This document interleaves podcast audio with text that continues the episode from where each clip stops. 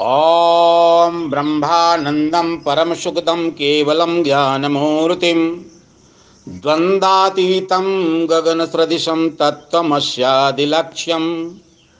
एकं नित्यं विमलमचलं सर्वधी साक्षिभूतं भावातीतं त्रिगुणरहितं सद्गुरुं तं नमामि। वसुदेवसुतं देवं कंसचारोणमर्दनं परमानन्दं कृष्णं वंदे जगद्गुरुं कृष्णं वंदे जगद्गुरुम्। सर्वभूतितीरता हरि ओम हरि ओम हरि ओम। श्रीमद्भगवद गीता मंगल मार्ग योग है। मंगल मार्ग योग। श्रीमद् भगवद गीता आठवां अध्याय। तीसरे श्लोक में अर्जुन के प्रश्नों के उत्तर देते हुए भगवान श्री कृष्ण कहते हैं अक्षरम ब्रह्म परमम स्वाभावो अध्यात्म उच्यते भूत भौत भव करो विसर्ग कर्म संगीता अक्षरम ब्रह्म परमम स्वाभाव अध्यात्म उच्यते भूत भौत भौ कर विसर्ग कर्म संगीता परम अक्षर ब्रह्म है। स्वभाव अध्यात्म कहा जाता है। भूतों के भाव को उत्पन्न करने वाला सृष्टि, व्यापार, कर्म कहलाता है। अपने अपने मनन और अनुभव के अनुसार महापुरुषों ने ब्रह्म की व्याख्या की है। गीता ने अत्यंत व्यापक, गीता में अत्यंत व्यापक और उदार भाव से ब्रह्म का दर्शन कराया है।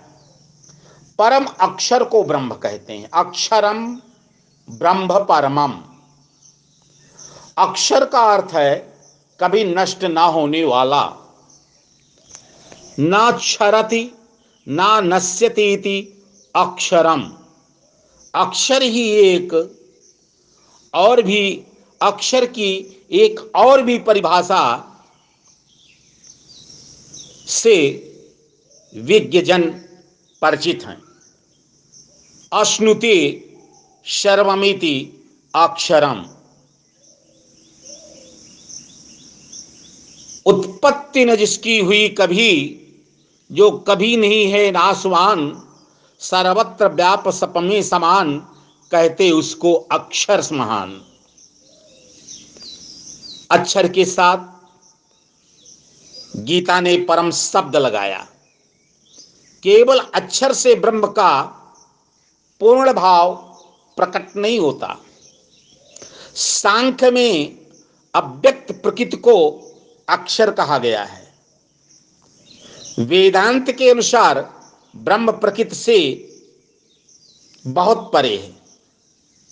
गीता में परा और अपरा प्रकृति से श्रेष्ठ पुरुषोत्तम का वर्णन है।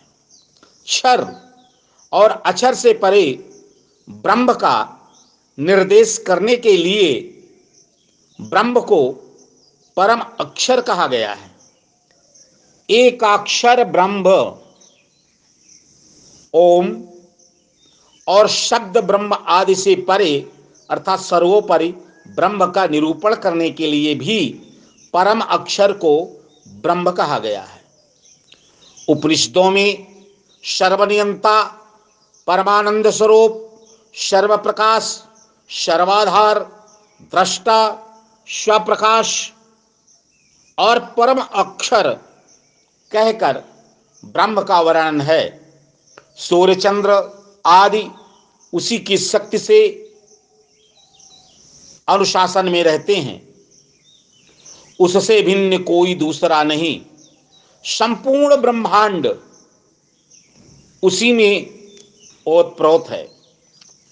ब्रह्म कहीं न दिखता हुआ भी सब कुछ देखता है, सब कुछ सुनता है सब कुछ जानता है और अनुशासन करता है। वह विकारों और संकीर्णता से बहुत दूर परम और अव्यय है। ब्रह्म भाव में रहने वाले अथवा ब्रह्म को जानने वाले विकारहीन क्या निष्पाप हो जाते हैं? विषय वासना और विकारों को छोड़े बिना ब्रह्म की चर्चा और ज्ञान का कोई मूल्य नहीं होता। ऐसी चर्चा से मनुष्य को दुख, रोग, बुढ़ापे और मृत्यु से बचने में सहायता नहीं मिलती।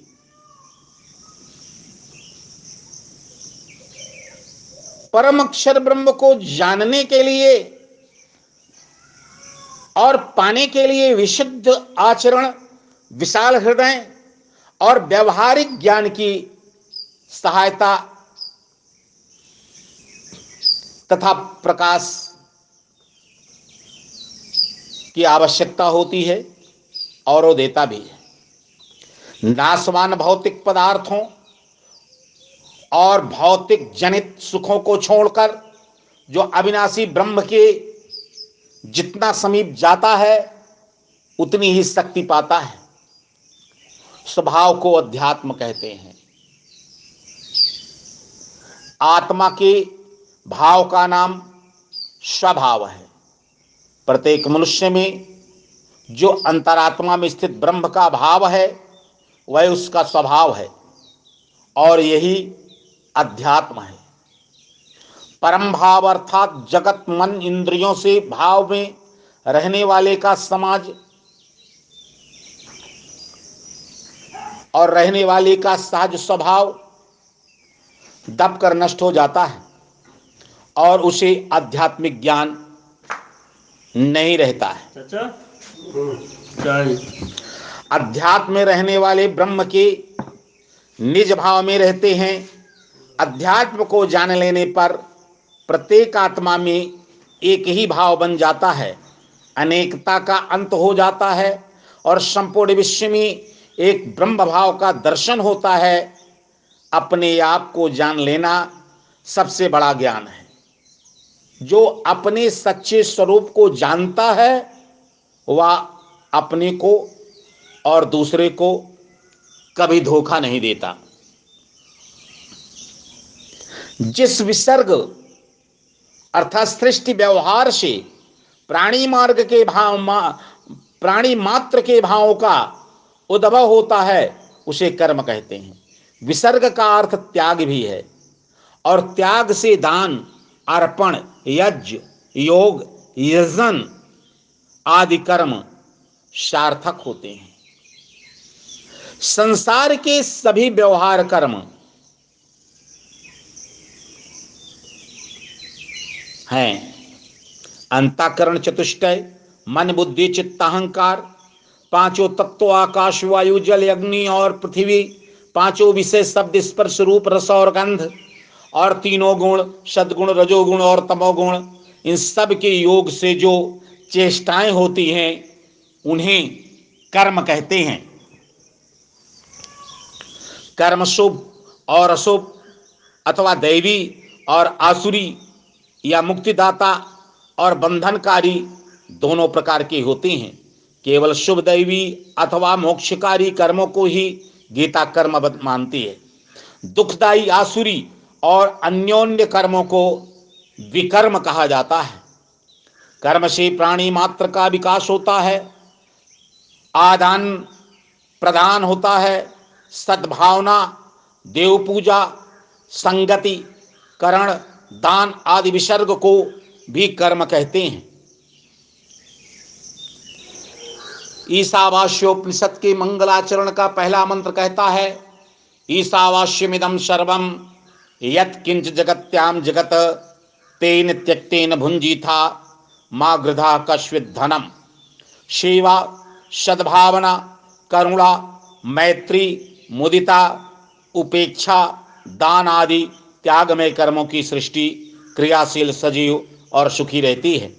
कर्म में भक्ति, ज्ञान यज्ञभाव और संपूर्ण श्रेय के साधनों का योग होता है। कर्म को जानने वाला परमेश्वर को जान लेता है। ब्रह्म, अध्यात्म कर्म की सरल और सीधी व्याख्या करके श्री कृष्ण ने अर्जुन के अन्य प्रश्नों का उत्तर देते हुए बड़े सुंदर ढंग से अपनी बात को रखा। उन्होंने कहा, अद्भुतम चरो भाव, पुनश्चाधिदेवतम। अधियज्योहमेवात्र देहे भी देहे भृतांबर। अधिभूतम क्षुराभाव पुरुषाचा अधिदैवतम। अधियज्ञ अहम एव अत्र देहे देहभृतांबर हे देहधारियों में श्रेष्ठ अर्जुन। नासवान भाव अधिभूत नासवान भाव अधिभूत है और पुरुष अधिदेव है। इस शरीर में मैं ही अधियज्ञ के रूप में जाना जाता हूँ और मैं ही हूँ। इस शरीर में मैं ही अधियज्ञ हूँ। जगत का संपूर्ण भाव एक ही ब्रह्म से है। उसका स्वभाव अध्यात्म है। आध्यात्मिक कर्म का फल सुख है और आदि भौतिक कर्मों का फल जड़वाद है। जगत में जो उत्पन्न और नष्ट होने वाले भाव हैं, उनको क्षर कहते हैं। उत्पन्न होना, बढ़ना, क्षीण होना, नष्ट हो जाना क्षर का स्वभाव है। यही अधिभूत कहा जाता है, चराचर जगत में वस्तु समूह को भी अधिभूत कहते हैं, नश्वर पंच महाभूतों में जिनका रूप बनता है, भूतों के संयोग से जो दिखाई पड़ता है, उसे भी अधिभूत कहते हैं। अधिभूत से पृथक अधिदेव है, पुरुष को अधिदेव कहते हैं। नाम रूपधारी देह अधिभूत है और इस देह में रहने वाला आत्मा अधिदेव है। अधिदेव प्रत्येक पदार्थ को धारण करता है, उसे चेतना प्रदान करता है और नियम में रखता है। जड़ चेतन चराचर जगत के प्राण पुरुष को भी आप अधिदेव कह सकते हैं, उसे ही अधिदेव कहा जाता है। लोग पुरुष शब्द से सूर्य का पुरुष जल का देवता या वरुण पुरुष इत्यादि सचेतन सूक्ष्म देहधारी देवता विवक्षित हैं। और हिरण गर्भ का भी उसमें समावेश होता है। श्री शंकराचार्य ने पुरुष उसे कहा है जिसमें ये सब जगत परिपूर्ण है। परिपूर्ण जगत जिसमें व्याप्त है उसे पुरुष कहा है। अथवा जो शरीर रूपी पुर में रहने वाला है वह पुरुष। अथवा सब प्राणियों के इंद्रियादि कारणों का अनुमादक सूर्यलोक में रहने वाला हिरणगर्भ आदिदेव को स्पष्ट करता है।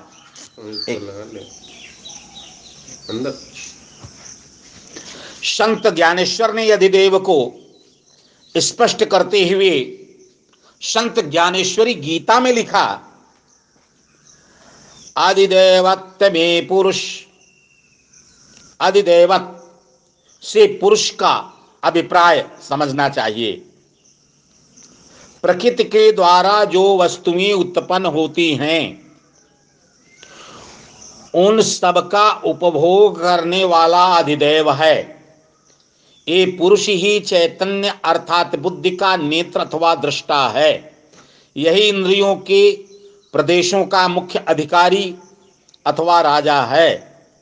और यही वह वृक्ष है जिस पर देह नष्ट होने से, यही वो वृक्ष है जिस पर देह नष्ट होने के उपरांत संकल्प विकल्प रूपी पक्षी जाकर विश्राम करते हैं। या अधिदैवत नाम का पुरुष वास्तव में मूल वाला परमात्मा ही है, परंतु परमात्मा से कुछ भिन्नता हो गया है। ये अहंकार निद्रा के बस में रहता है। और इसलिए स्वप्न तुल्य माया के झगड़े में हर्ष और शोकादि का अनुभव करता है, जिसे साधारणतः जीव कहते हैं। वह इसी पंच भूतात्मक शरीर पिंड में का अधिदेवत है। अर्जुन को अधियज्ञ का बोध कराने के लिए श्री कृष्ण ने कहा कि इस देह में अधियज्ञ मैं हूँ। अधियज्ञ रूप परमेश्वर, जब सब यज्ञ कर्मों का भोक्ता और स्वामी हो जाता है तो वह इंद्रिय प्रदेश में धर्म राज्य की स्थापना करता है। संकुचित स्वार्थ बुद्धि का लोप करके बुद्धि को विशाल बनाता है। आदान प्रदान, देव पूजा संगति करण दान आदि में शुभ कर्म कराता है। और यज्ञ रूप होकर अथवा विष्णु रूप होकर तन, मन और बुद्धि को स्वस्थ रखता है। मनुष्य का जीवन एक महायज्ञ है। उसमें कर्मों की आहुति पड़ती है। इस जीवन यज्ञ का अधिष्ठाता देवता, यज्ञ पुरुष परमेश्वर है। इस प्रकार अर्जुन ने, अर्जुन के छह प्रश्नों का संक्षेप में उत्तर है, जो भगवान श्री कृष्ण ने दिया। वास्तव में एक ही ब्रह्म का अच्छा प्रकार से वर्णन।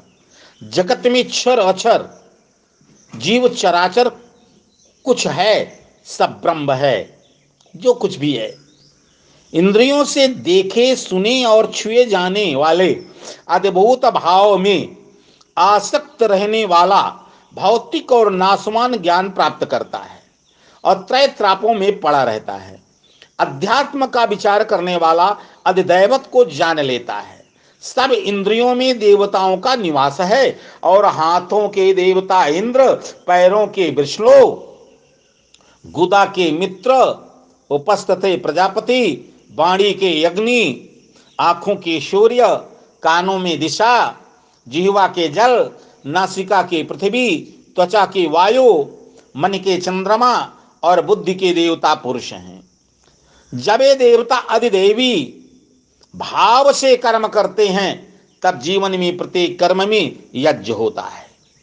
देह में बसने वाले अधियज्ञ रूप परमेश्वर को आहुतियाँ मिलती हैं। और जब वह प्रसन्नता से भोगता है तो आत्मानंद का अमृत प्रसाद देता है। अंतिम समय तक इस प्रसाद को प्राप्त करने वाला सब भांति स्वस्थ, मेधावी, प्रसन्न, पुरुषार्थी और संतुष्ट रहता है। यही मुक्ति है। अंतिम समय तक इसी पवित्र भाव का और इसी पवित्र भाव में रहने वाला ब्रह्म रूप हो जाता है। ईसावास्य मिदम सर्वम यत्किंच जगत्याम जगत, तेन त्यक्तेन भुंजी था माँ गृधा कश्वित धनम यह संपूर्ण संसार, एक ईश्वर में व्याप्त है।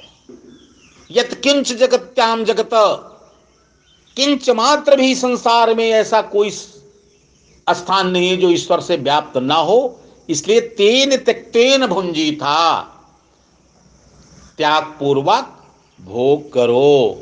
माँ गृधा कस्वित धनम ये धन किसका है? अर्थात किसी का नहीं। तेन तक तेन भुंजी था जिसने भोगा उसने त्यागा। हरि ओम हरि ओम हरि ओम।